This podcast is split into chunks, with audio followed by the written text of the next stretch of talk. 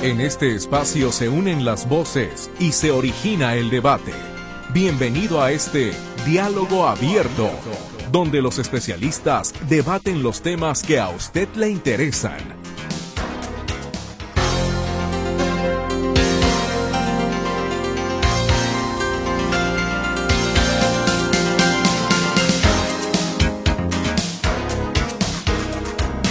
213 años de la gesta independentista de nuestro país es lo que estamos celebrando este fin de semana y queremos precisamente hacer un repaso con usted. Definitivamente la historia y particularmente para aquellos que son profesionales en la materia, que buscan siempre nutrir de más datos aquello que conocemos o más bien que desconocemos, es realmente sorprendente porque llegan a ver eh, testimonios, vestigios, ahora sí que el que busca encuentra. Y en esta ocasión me da muchísimo gusto para que podamos hablar al respecto justamente de nuestra independencia, pero visto desde ahora sí la revolución de la independencia de México a un hombre que usted conoce bastante bien, es uno de los, digamos, favoritos de este espacio porque siempre gentil y amablemente nos ha brindado su sabiduría, sus estudios. Él es maestro también, por cierto, y lo conoce muy bien, como le digo. Estamos hablando de Elías González Vázquez, investigador histórico. Elías, qué gusto me da tenerte aquí y te agradezco infinitamente de verdad que en este sábado 16 de septiembre puedas estar con la audiencia de Radio Metrópoli y la estación de las noticias. Estamos completamente en vivo, igual para recibir posteriormente la participación de nuestros escuchas. ¿Cómo estás? Eh, muy bien, muchas gracias. Gracias a todos. Gracias por este espacio. y la verdad es que la guerra de independencia nos enseñaron en la, en la primaria y no fue guerra, fue revolución. ¿Cuál sería la diferencia? La, la, guerra puede ser la guerra de la sal, por ejemplo. Un objetivo quizás mayúsculo, minúsculo, pero es una guerra. Acá fue una, una revolución armada, social, que transformó justamente la sociedad, como la revolución francesa que nació a las 8 de la mañana del del domingo 14 de julio en la Bastilla, esa prisión épica, en 1789. Fue la revolución de, de, Francia y aquí fue la revolución de independencia. Un siglo, exactamente un siglo después, se da la revolución mexicana. México inició la, el, el, siglo de las revoluciones, en 1910 la revolución mexicana. 1917 la bolchevique, 1922 la China, que se prolongó hasta 1949. México es pionero. Eh, por pues decirlo de alguna manera, porque inclusive se adelanta también a Estados Unidos. Sí, porque, eh, bueno, Estados Unidos logró su independencia el 4 de julio de 1776. Lo que pasa es con la Revolución de Independencia, eh, José, Miguel Hidalgo fue el que decretó aquí la abolición de la América septentrional, o sea, abolir la esclavitud. En ese sentido nos adelantamos. Nunca dijo, nunca dijo eh, eh, México, no. Él habló de la América septentrional. Es la América del Norte. Eh, septentrión es una palabra en desuso. Septentrión para norte, austral para el sur, pero son palabras ya en desuso, ¿verdad? Entonces, Estados Unidos la decreta Abraham Lincoln 55 años después. Entonces, en ese sentido sí fue pionero pero todavía en 1820 en, en Teocaltiche vino una madre aquí a la intendencia a solicitar, perdón, al, al, gobierno de la época para que le pidiera a, a los hacendados de Teocaltiche que liberaran a sus hijos, pues estaban marcados como ganados en la frente. Los marcaban, fíjate qué drama, ¿verdad? Pero la revolución de independencia pues ya se había gestado desde, casi casi de fines del siglo XVIII. 1904 se dio la, la, la, en la profesa también se dio el intento, no, no se logró.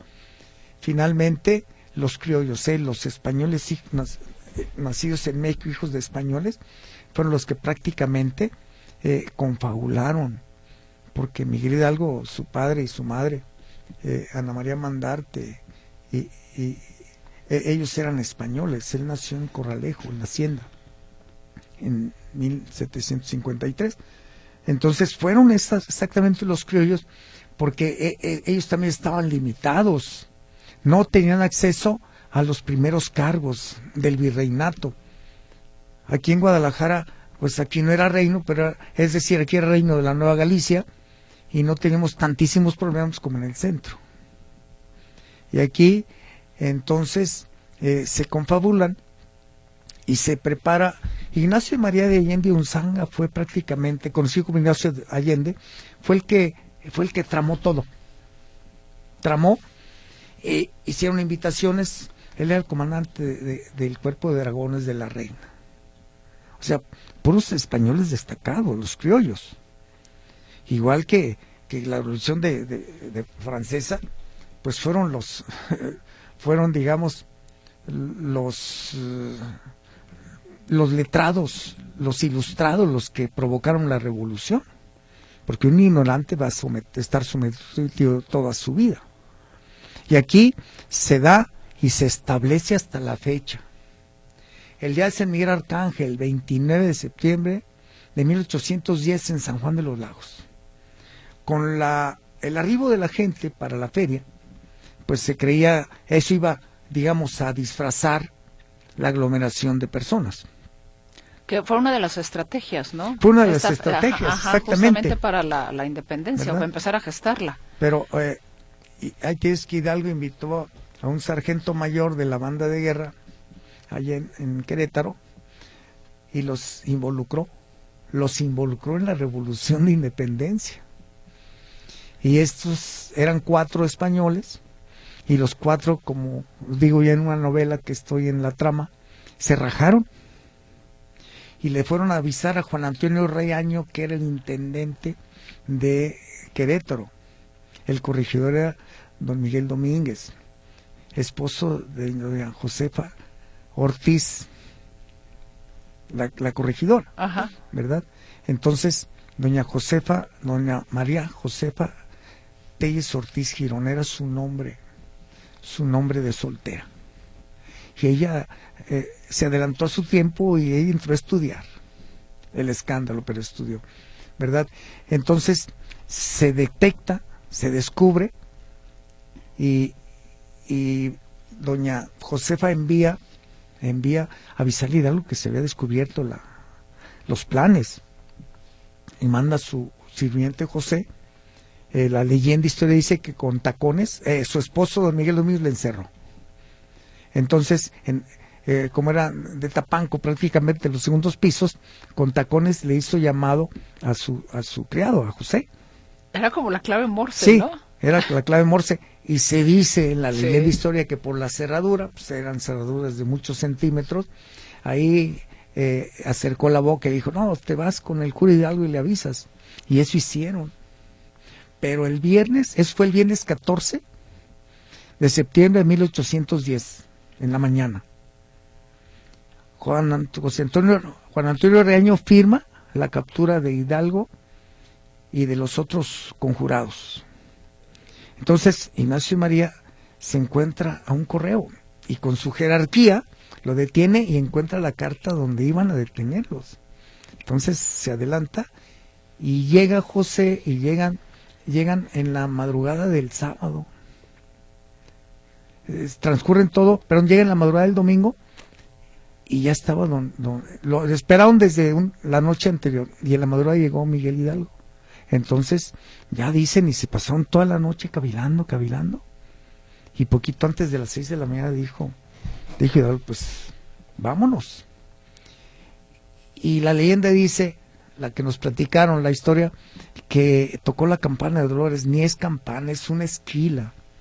Eh, salió de la, de la taller de fundición el, el día 20 de julio de 1791 para ser instalada en el campanario de Nuestra Señora de los Dolores en la villa del mismo nombre. La pidió prestada esa campana, esa esquila, pero la pidió prestada José de la Cruz Porfirio Díaz Mori para el centenario y no la regresó, está en Palacio Nacional, en la original. Ahí se quedó. Ahí se quedó, ahí está. Eh, eh, tiene, es la original. Eh, está en las columnas que lo sostienen son dos niños. En su cabecita está la trave y luego está la esquila. La esquila es la campana con cabezal de madera que gira sobre sí mismo y da cuatro toques, tan, tan, tan, tan. Ahora, las esquilas nuevas ya no tienen cabezal de madera, tienen eh, metal y también giran 360 grados, ¿verdad? Que esa era muy típica de las ilustraciones. Sí, sí, sí. La esquila. La esquila. Entonces, eh, no la tocó Hidalgo, ¿eh? la tocó el sacristán, el Cojo Galván, nada más tenemos su apellido, el Cojo Galván, y la tocó, fue un prolongado, un prolongado repique, al poquito antes de las seis de la mañana. Entonces la gente se extrañó, la misa era a las ocho, y ahí van en tropel, y ya les dice Hidalgo, bueno, vamos a coger gachupines, no vamos a, no vamos a, la, la conjura no era ni siquiera contra el rey Fernando VII, el rey de España, que eh, había sido detenido por los franceses. Y, no querían, Hidalgo no quería que los franceses vinieran a ocupar México. Porque Napoleón Bonaparte eh, detiene al rey y les, les impone como rey de España a su hermano José Bonaparte, el que decían Pepe Botellas porque era bien borracho, así como yo, verás. Entonces, ahí, bueno, yo sí bebo, pero no me, ahorita no porque tengo prohibido, al rato sí. Pero fíjate bien, no, otro día, ahí te va. Eh, ellos, Hidalgo entonces, van y, sueltan a los reos de la cárcel. Por eso aquí por tradición el día 15 de septiembre en la mañana, a los detenidos por faltas administrativas en Guadalajara son liberados. ¿Prevalece? Es una tradición, sí. ¿Prevalece la Hasta el año, hace dos o tres años todavía prevalecía. Y es en recuerdo a la liberación que hizo Hidalgo y fueron los primeros hombres que reclutó para irse a la revolución de independencia. Agradecidos. Agradecidos. Por supuesto, ¿no? Entonces llegan el miércoles, el miércoles, eh, eh, entonces la revolución SAS, el, el, domingo, martes 17, 18, el día 19 de, de septiembre se reúnen en Celaya. y te platico lo que pasó en Celaya. Perfecto, ahí le dejamos. Vamos a seguir con parte de esta historia que siempre es interesante que podamos recapitular y recordar de nuestra independencia. Le saludamos mi compañera Luz Balvaneda. Ella atenderá sus comunicaciones a través de las líneas telefónicas 33 38 13 15 15 y 33 38 13 14 21. Nuestro WhatsApp y Telegram también están a sus órdenes en el 33 22 23 27 38. Mi compañero Luis Durán le saluda en el control de audio. Ante este micrófono su servidora Mercedes Altamirano. Hoy nos acompaña Elías González Vázquez, él es investigador histórico y está compartiendo con nosotros y haciéndonos recordar la revolución de la independencia de México. Ya volvemos.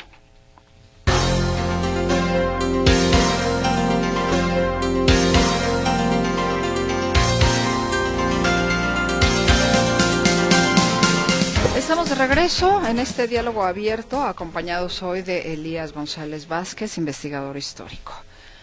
Recordando pues esta revolución de la independencia de México, que, que tienes razón, ¿eh? en realidad no es la guerra de independencia, es la revolución porque es la rebeldía, es el generar, generar un cambio desde adentro y para adentro. Sí, sobre todo, pues para terminar con esa con esas terribles condiciones, porque eran prácticamente condiciones de esclavitud. Exactamente. Para... De esclavitud, nada más. Por ahí tengo una novela en cienes que se llama La novia y la libertad. Y ahí describo todos los pasajes paso a paso. Está escrita a tempore. Por ejemplo, digo, mm, domingo 16 de septiembre, y la página siguiente dice, eh, digamos, eh, tal día de septiembre o quizás de octubre, vamos y venimos. Es a tempore, ¿verdad? Para estar incrustándole entonces, eh, el día 19 de, septiembre, que por cierto era miércoles de aguas, ah. de 1810, en Celaya, llegan a, a Celaya a descansar a la parroquia y ándale que hay una, hay una versión que Hidalgo salió al atrio porque había entusiasmo de sus seguidores. Y ándale que en una lanza traían una pintura de la Virgen de Guadalupe. La otra versión que tengo es que Hidalgo la pidió para utilizarla como estandarte. Haiga sido como haya sido, dijo el ranchero, se dio el caso. Y ahí mismo anunció, convocó a los hombres para que se unieran al ejército insurgente. 50 centavos diarios a pie y un peso a los que llevaran caballo. Y ahí mismo hay una versión confirmada eh, de, un español que escribió un famoso libro que se llama Diccionario de Insurgentes.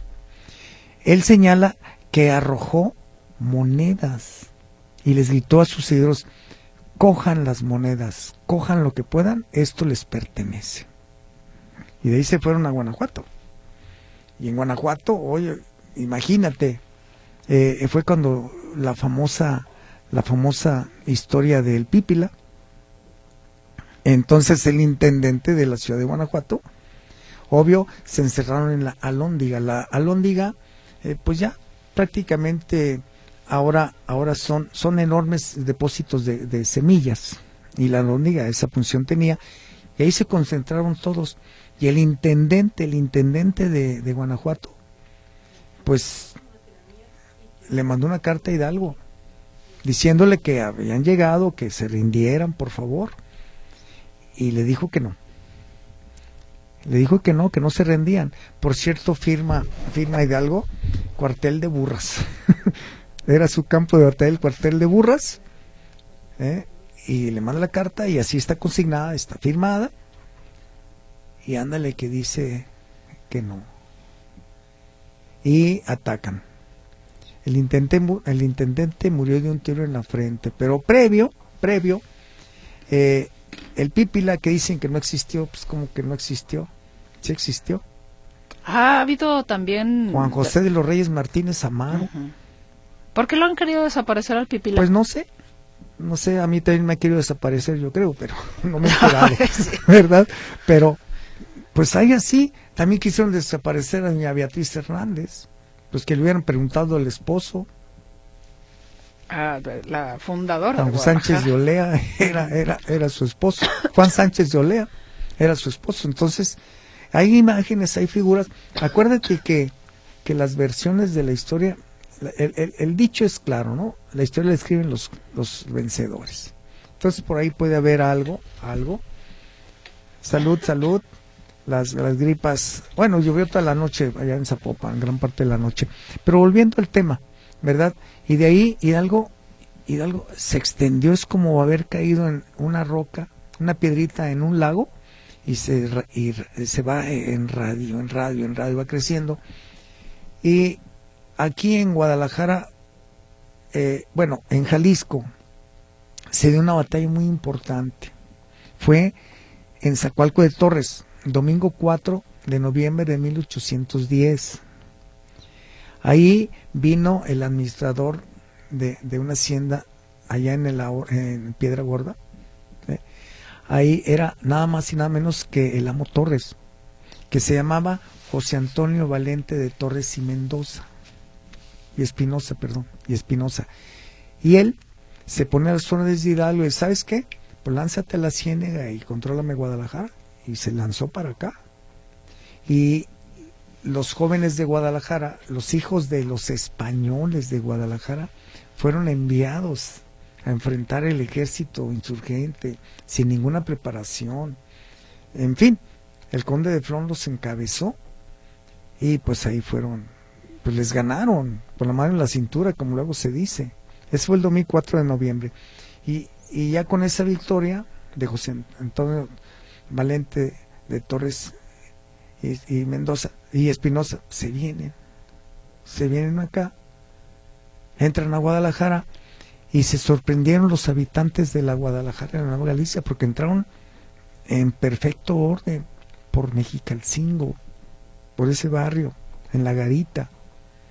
Y aquí eh, José Antonio Torres le informa a Hidalgo y lo invita a que se venga a Guadalajara.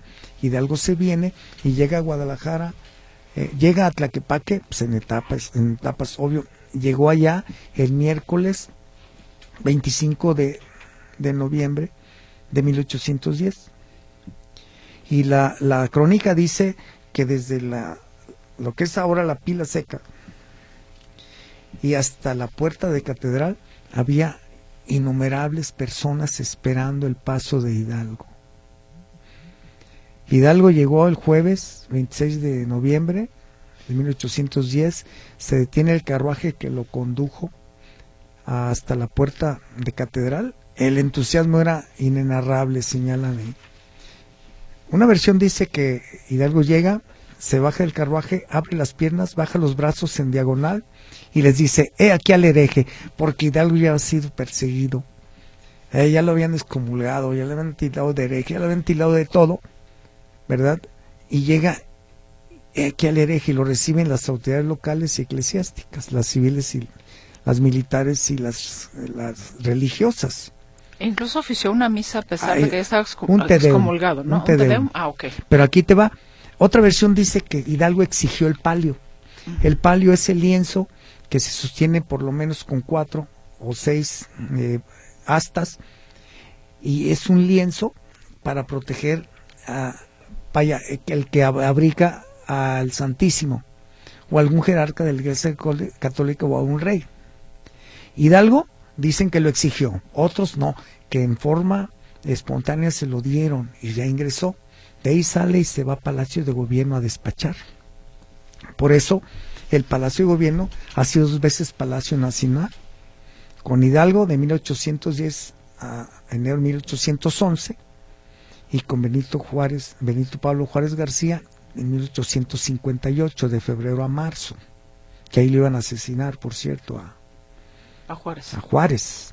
Ahí está donde eran las caballerizas, por la puerta de Loreto, que ahora es la, puerta de la calle de Pedro Moreno, ahí va a ser fusilado. ¿Eh? Ahí está, hay un friso, un alto relieve, donde iba a ser fusilado. ¿Sí? Pero volvemos a la Revolución de Independencia. Entonces, Hidalgo, aquí viene el lado malo de Hidalgo, que no nos platicaron la escuela.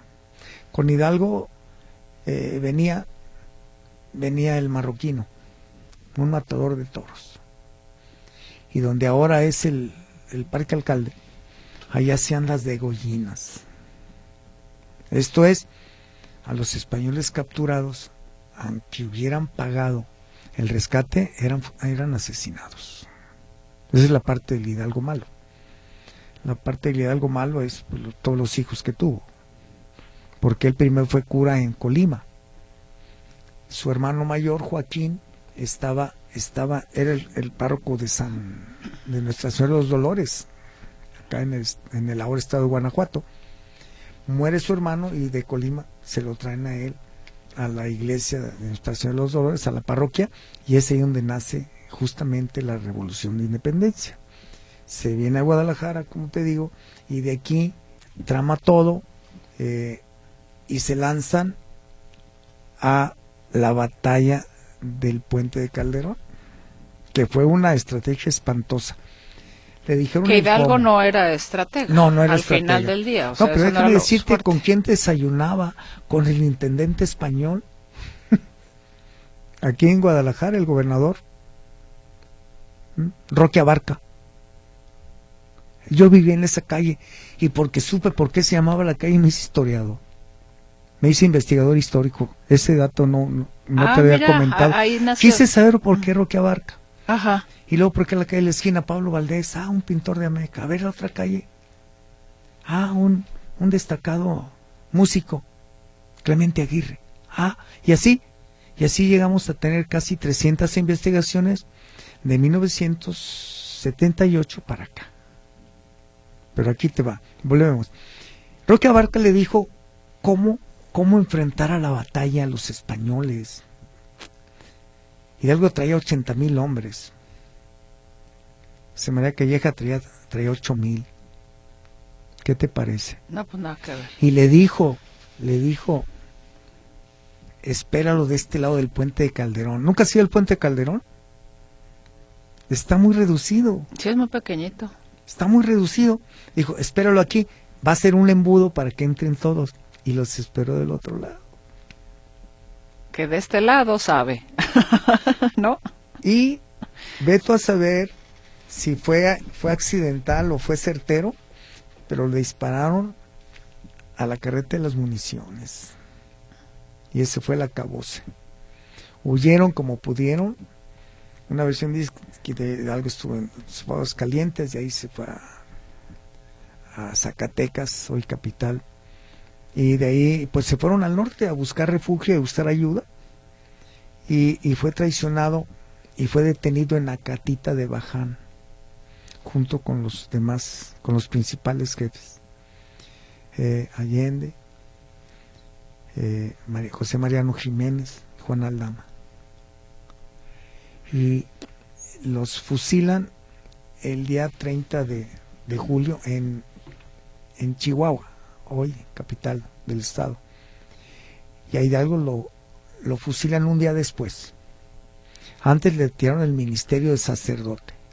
¿Cómo iba a quedar en la historia que un cura, un párroco, un presbítero, un sacerdote fue balaseado, fue fusilado por perverso? Porque le, le echaron todo tipo de, de, de- de apodos, si tú quieres, y de, de injurias Le colgaron milagros. todo. Y ahí Hidalgo, Hidalgo fue detenido y ándale que eh, nos dejó unos versos increíbles ahí en su ahí en su prisión, ¿sí? No sé si tú alguna vez los hayas escuchado, ¿sí? A ver, Eh, aquí los tengo Ah, anotados. es lo que veo que los vas Dice- a compartir. Sí. Eh, escribió en la pared y le dice, Ortega, tu crianza fina, tu índole y estilo amable siempre te harán apreciable. Aún con gente peregrina, tienes protección divina, la piedad que has ejercido con un pobre desvalido y que mañana va a morir y no puede retribuir ningún valor recibido, ningún favor recibido. ¿Sí? Esto, esto, esto se le escribe al sacerdote que lo atendió finalmente. ¿Sí? ¿sí? Y luego eh, le escribe a, al Wasps, eh, es, es un apellido italiano del que no tenemos su nombre completo, y le dice, eh, Melchor, tu buen corazón, ha adornado con pericia lo que pide la justicia y exige la compasión. Das consuelo al desvalido en cuanto te es permitido, partes el postre con él, y agradecido Miguel, te da las gracias rendido. Y aquel que es más, dice, en este lugar maldito donde impera la tristeza, no se castiga el delito, se castiga la pobreza. Y ahí están, los, están consignados en, en el libro, Ajá. ¿verdad? Y, y son los detalles finos de la historia, los que no nos alcanzan a enseñar quizás, pero que yo soy tan bobo que ahí los hallo. No, curioso. ah, bueno, No. así le ponemos. Sí, pues. no, curioso. Pues vamos a la pausa. Le agradezco. Hay participación de nuestra audiencia. Igual la vamos a compartir. Ah, enseguida, claro. Después de la pausa comercial que tenemos que hacer en este momento aquí en Diálogo Abierto, hablando de la revolución de la independencia de México.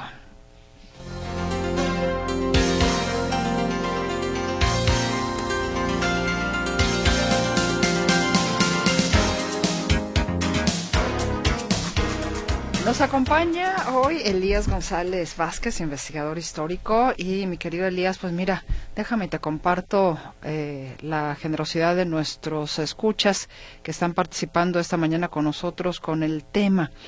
Nos dicen, a ver, espérame, ¿qué es esto?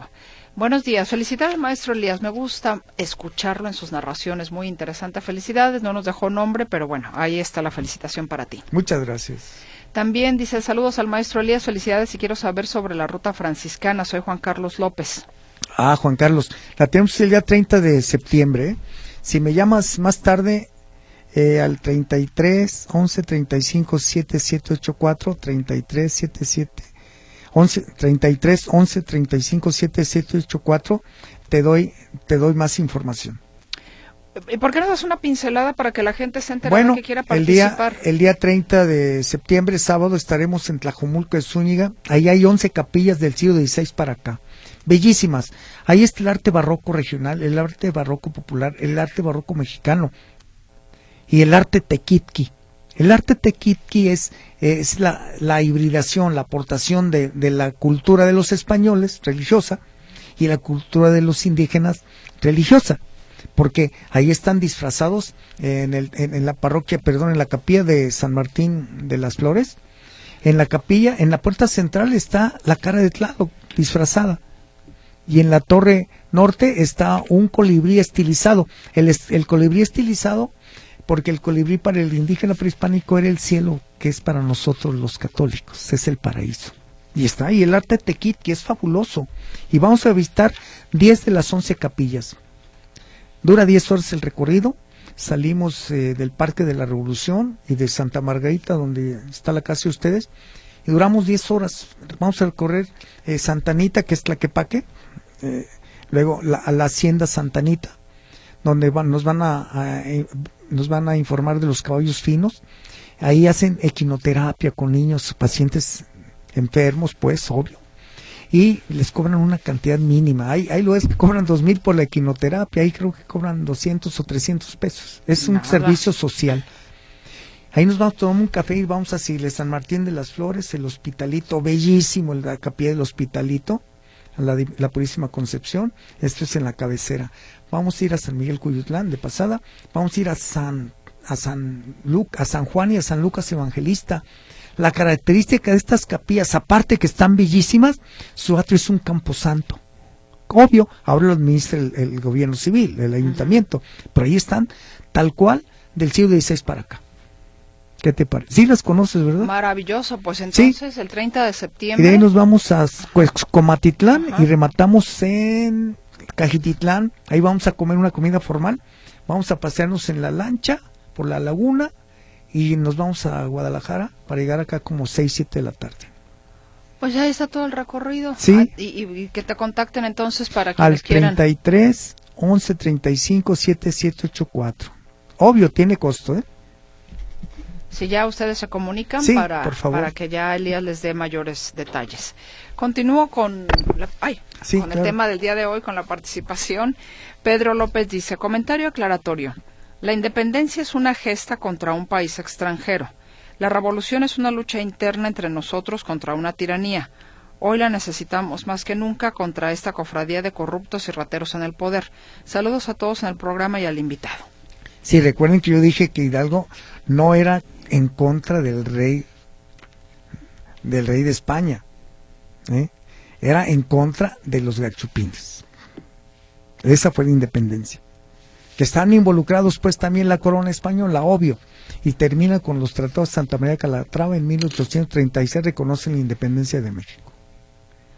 Nos dicen, está re bueno el programa. Doctor, muchas gracias por estar. Reciban un abrazo tricolor. Doctor, ¿seré yo? ¿Acaso pues seré yo, señor? Vero Rubio lo mandó a las 9.24. No ha tenido otro doctor. Pues soy doctor en ciencias ocultas, entonces. Vero, muchas gracias. No se crea. Yo soy investigador histórico forense. Le quité lo de forense porque hasta a mí se me viene a la mente un cadáver en autopsia. Forense significa, esa palabra significa investigación a fondo. Forense. Hola Radio Metrópoli, Mercedes y a mi tío Elías González Vázquez. Aquí escuchándolos en Ciudad Guzmán, Jalisco. Muy interesante toda esa historia que la mayoría solo conocemos lo superficial. Atentamente Lupita Ramos Vázquez. Ah, mi, mi sobrina, su madre, Caro, mi prima hermana. Eh, yo estuve a punto de nacer en Ciudad Guzmán y ella, eh, Lupita fue regidora, eh, hizo la política. Anda todavía en la política. ¿Ah, no se les, es como el periodismo. Se nos mete a uno, no completo, se nos mete y los políticos les entra también la política y ya no salen. Muy buen día. El señor Elías podrá recomendar algunos libros de historia para saber más en relación a nuestra independencia y leerlos a mis nietos, porque la historia en las escuelas está para llorar, dice Juanita Gutiérrez. Juanita, si me llama usted por teléfono al 33 11 35 784, yo le regalo parte de mis investigaciones. Se las mando nomás para que usted las imprima. Yo no soy egoísta, nada más sí pido que citen que es una investigación de Elías González Vázquez. Buen día, dejé la radio unos minutos, no escuché el ganador. Don Manuel, no fue usted, fue una dama la ganadora. Y en todo caso, cuando sucedan cosas así, le recomiendo yo que después en nuestro podcast escuche usted el programa, por ejemplo, para ganadores o cualquier otro tema, ahí lo puede, ahí puede tener la, información. Muy buenos días eh, al equipo a la licenciada Mercedes y al señor Elías, gracias, gracias por lo que nos comparten, dice Rosa. Ah, pues muchas gracias a la señora y señorita Rosa. Buenos días, mi nombre es Carlos Smith. Le pregunto al historiador Elías si va a organizar las tradicionales rutas franciscanas que él organiza año tras año. Pues ya hablo de ello. Claro, Carlos, el día 30 de septiembre, por favor, un grito al 33 11 35 7784. Buen día. Dios le ha bendecido con una gran capacidad de análisis y retención de información. Es muy interesante y agradezco que nos comparta sus conocimientos. Me ha tocado hacer recorridos dos veces por el centro. Gracias, le dice Rosa. Y por otra parte, Rosa añade, se afirma que la masonería tuvo implicada en todos los movimientos sería, estuvo implicada en todos los movimientos de independencia de Hispanoamérica. Pero en todo el mundo. Es más, aquí tenemos la, la, la masonería de la rama yorquina, igual que en Estados Unidos nacida en York, Inglaterra, Nueva York, Estados Unidos, aquí es la, la, aquí es la rama yorkina. Y está en todos lados, ¿eh? Es más, en la iglesia catedral hay símbolos masones y la gente no los conoce, no los identifica. Saludos al maestro Elías González, Ramón y Rosa. Ay, gracias, gracias, Rosita y Ramón. Buenos días, felicidades al maestro Elías. Informes de la ruta franciscana, por favor. Bueno, ya dice. Ya lo dijimos. Gracias. Salvador Vargas Pelayo, felicidades por el programa. Saludos, gracias. Gracias, Salvador. Hola, muy interesante el relato de su invitado. Ojalá lo inviten en otra ocasión histórica como el 20 de noviembre. Repiten este programa, dice Lulu.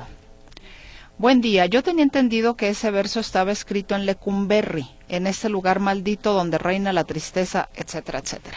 No, no, fue allá en, fue, fue en, no quiero crear polémica, pero fue allá en, fue allá justamente en Chihuahua. Me encanta el programa de hoy, qué bonita manera de contar la historia. Saludos desde Puerto Vallarta, no nos dice el nombre, pero bueno. Pues saludos a Puerto Vallarta, ya quisiéramos estar allá, ¿a poco no? Aunque llueva. Ay, sí. Aunque llueva. Nos caería re bien una revolcada ahí en el, en el mar, las olas del mar. Claro, aunque no sé nadar, me gusta. Buen día. Eh... Ah, bueno, esto es otra cosa. Eh, por aquí nos dan Excelente programa. Por aquí nos dan el teléfono del invitado. Por aquí, por favor, saludos y participa Guadalupe Peredo Santoscoy. A ver, anótelo, Guadalupe. ¿Lo repites, por favor? Sí, es el 33 11 35 77 84. Nos comentan, buen día, gracias por el programa y el interesante tema que nos muestra parte de nuestra historia. Saludos para todos ustedes, en especial al maestro Elías González. A Hidalgo lo admiro por decretar la abolición de la esclavitud. Si desde entonces se decía muere el mal gobierno, pobre México. ¿Dónde se puede adquirir el libro del maestro Elías González? Son los comentarios de, la señora Leticia Núñez. Eh, Leti, eh, si me permite, le voy a obsequiar, le voy a obsequiar una, un adelanto del libro, se llama La novia y la libertad. Está escrito a tempores. vamos a una fecha, nos vamos a otra, vamos y regresamos en el texto. Pero todavía no lo, no lo has editado, lo estás escribiendo. No, está, estoy escribiéndolo porque se requiere, perdón, mucha investigación. No soy víctima tampoco, ¿eh? No soy víctima, pero es de mucha, mucha investigación, de pasarte horas completas. Sí, claro. No, no largas horas, como dicen algunos. Las horas miden lo mismo. Cae largas horas, ni qué larga noche. Ojalá hubiera largas horas, ni que, ojalá, y que nos pagaran por hora, obvio. que se alargue la hora y se alargue el sueldo. Bueno, a ver, continúo con eh, los mensajes. A ver, buenos días, soy Alicia Martínez. ¿Por qué no le dan un programa semanal al maestro Elías para que nos ilustre sobre nuestra rica historia? Pues... Mira, esa, es una buena propuesta. A ver qué dice el, el, el señor que trabaja de dueño. El, el, 001. Sí, claro. Hola, buenos días. Soy María Esther González. Me felicitas al invitado. Me pasa su teléfono. Quiero ver lo del recorrido. Bueno, lo vamos a volver a repetir al final. ¿Les parece bien para que estén atentos y lo puedan ustedes eh, anotar? Eh, buenos días. El de Tlajomulco no es el hospitalito, es el templo del hospital. Bueno, la gente eh, le dicen el hospitalito. Y yo, y ese lo cuidan seis familias, qué curioso, ¿eh? Cada año lo cuidan durante todo ese año seis familias destacadas de la comunidad de Tlajomulco. Por favor, el teléfono del investigador Cristina González. Lo vamos a dar al final para que lo anoten, por favor, o si no, como les digo, pueden escuchar ustedes el programa de nueva cuenta y, ahí, sacar todos los datos por si algo se nos pasa eh, o vaya, ustedes no alcanzan, lo que sea, ahí tienen también esa información. Nos dicen, ahora, en vez de revolución hay comicios, los cambios de gobierno se hacen en las urnas, ello porque estamos en una democracia, dice José Hernández. Pues eh, nada más que hay que recordar que desgraciadamente en Chile, eh, llegó, al, a, llegó a, la, a la presidencia el señor Allende, Salvo Allende, el doctor, y, y, y, pues la CIA se encargó de quitarlo el 11 de septiembre de 1973 le dieron un balazo en un ojo, entre otras cosas. Aquí entrevistamos al doctor Salvador Allende. En 1972 vino a platicar con la UDG. A mí me mandaron a entrevistarlo y estaba en Radio Juventud, que ya no existe Radio Juventud. Mm. Si existiera, se llamaría Radio Senectud. ¿A poco no? pues sí. Nicolás Castañeda Castañeda dice, yo trabajo en el Hospital Civil de Guadalajara y no he encontrado libros que tengan referencia de biografía de Fray Antonio Alcalde y o el Hospital Civil. Ojalá y el invitado me pueda orientar. Mire, si anote mi teléfono, ojalá y tuviera su teléfono ahí.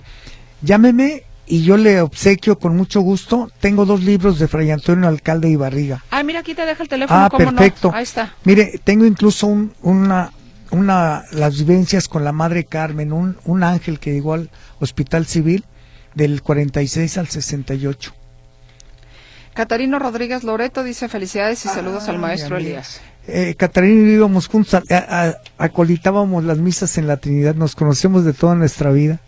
En la calle de Langlois y Escobedo hoy, eh, Federalismo y La Paz, en el barrio de la Trini. Hace 100 años. Hace 100 años.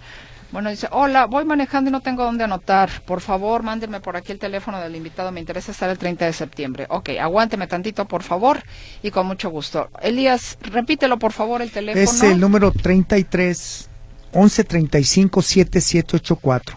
Por favor, eh, si no les contesto, si el teléfono está ocupado, de tomo se registra la llamada y yo luego me reporto con ustedes. ¿Sí?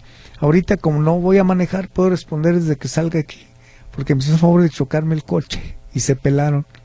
Pero traigo mi collar de perro fino. Ay, Elias. bueno, yo tuve la culpa.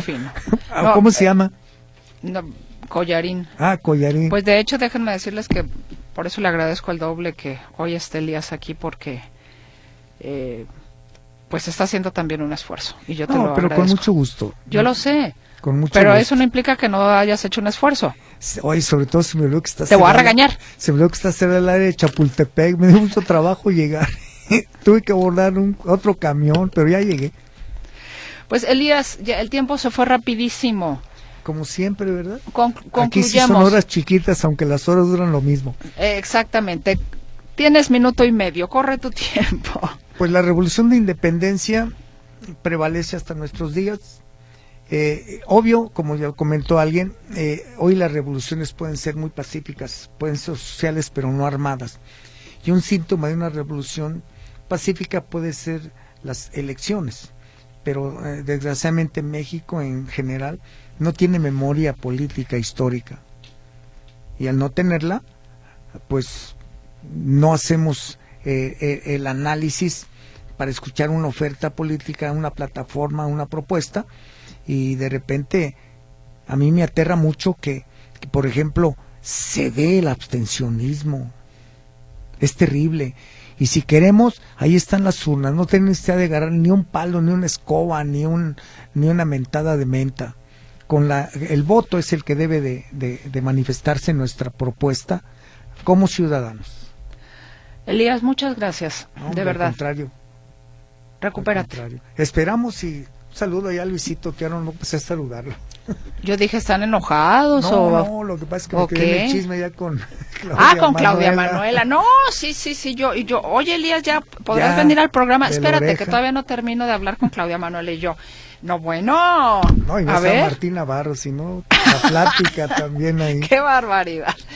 Mi querido Elías, muchas gracias. Hombre, al contrario, les dejo un abrazo a todos, muy agradecido el 33 11 35 7784. Por favor, no se esperen. Las llamadas que se me registran las regreso. Gracias. Gracias a usted por su escucha. Que tenga un estupendo fin de semana. Hasta el próximo Diálogo Abierto.